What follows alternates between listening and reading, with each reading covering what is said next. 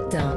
Voilà pour l'actualité nationale et internationale. On va maintenant au plus près de chez vous avec vos quotidiens régionaux. C'est en France, un article raconté par celles et ceux qui l'ont écrit.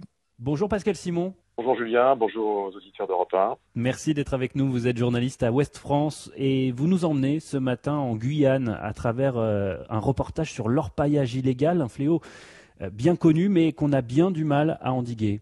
Euh, oui, j'ai eu la possibilité il y a, il y a quelques jours hein, de passer une, une, semaine auprès des forces armées en Guyane et pendant ce séjour bah, d'accompagner, de, suivre une mission euh, d'infiltration de militaires euh, sur un site d'orpaillage illégal.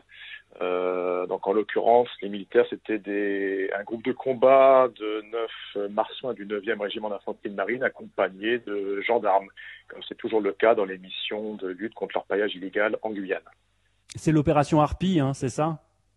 Voilà, c'est l'opération Harpie, donc c'est euh, une opération euh, interministérielle, interarmée d'ailleurs, qui est menée depuis 2008, euh, dont l'objectif euh, prioritaire de tenter de lutter contre l'orpaillage illégal en Amazonie française, donc euh, sur un territoire français, un département français. donc de quoi parle-t-on? Il s'agit à la fois, alors il y a deux types d'extraction de, l'or, on va dire, hein, puisque quand on parle d'orpaillage, évidemment, on parle d'extraction de l'or et encore illégale. Hein, il y a une activité légale d'extraction de l'or, mais il y a, beaucoup euh, d'activités illégales. On estime à peu près à 9000 clandestins aujourd'hui en, forêt amazonienne française qui, pratiquent cette, euh, cette activité. Donc il y a il y a des mines, on va dire, donc ça c'est l'orpaillage des sites primaires qui ressemblent à des mines, et puis des sites alluvionnaires, donc de l'extraction d'or en bord de rivière. Comment est-ce que ces clandestins procèdent pour extraire l'or du sol?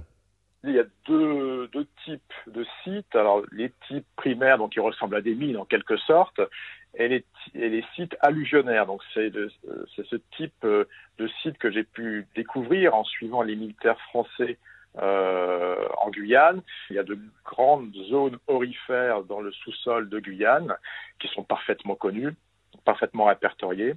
Et donc ça consiste bah, à, euh, avec des lances à très haute pression, à attaquer, on va dire, le sol euh, pour récupérer bah, un mélange d'eau et de terre qui va être ensuite aspiré euh, par des pompes avec des moteurs jusqu'à ce que l'on appelle des de levée qui vont permettre de filtrer l'eau et de récupérer le minerai, les pierres.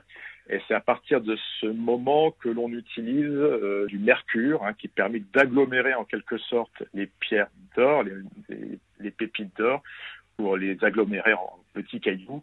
Et c'est dans un autre temps que euh, ces petites pierres, bah, on les fait chauffer pour le mercure et récupérer un or euh, mm. plus ou moins pur. Hein. On n'est pas sur l'or qui, qui est euh, le corps côté, l'or côté au niveau mondial. On est ce qu'on a, sur ce qu'on appelle de l'or de forêt. Et ce mercure, il est euh, par la suite déversé euh, dans les fleuves et les rivières et ça a un impact écologique euh, absolument considérable. Merci beaucoup Pascal Simon voilà. de nous avoir raconté votre reportage en Guyane à lire donc ce matin dans Ouest France. Très bonne journée à vous.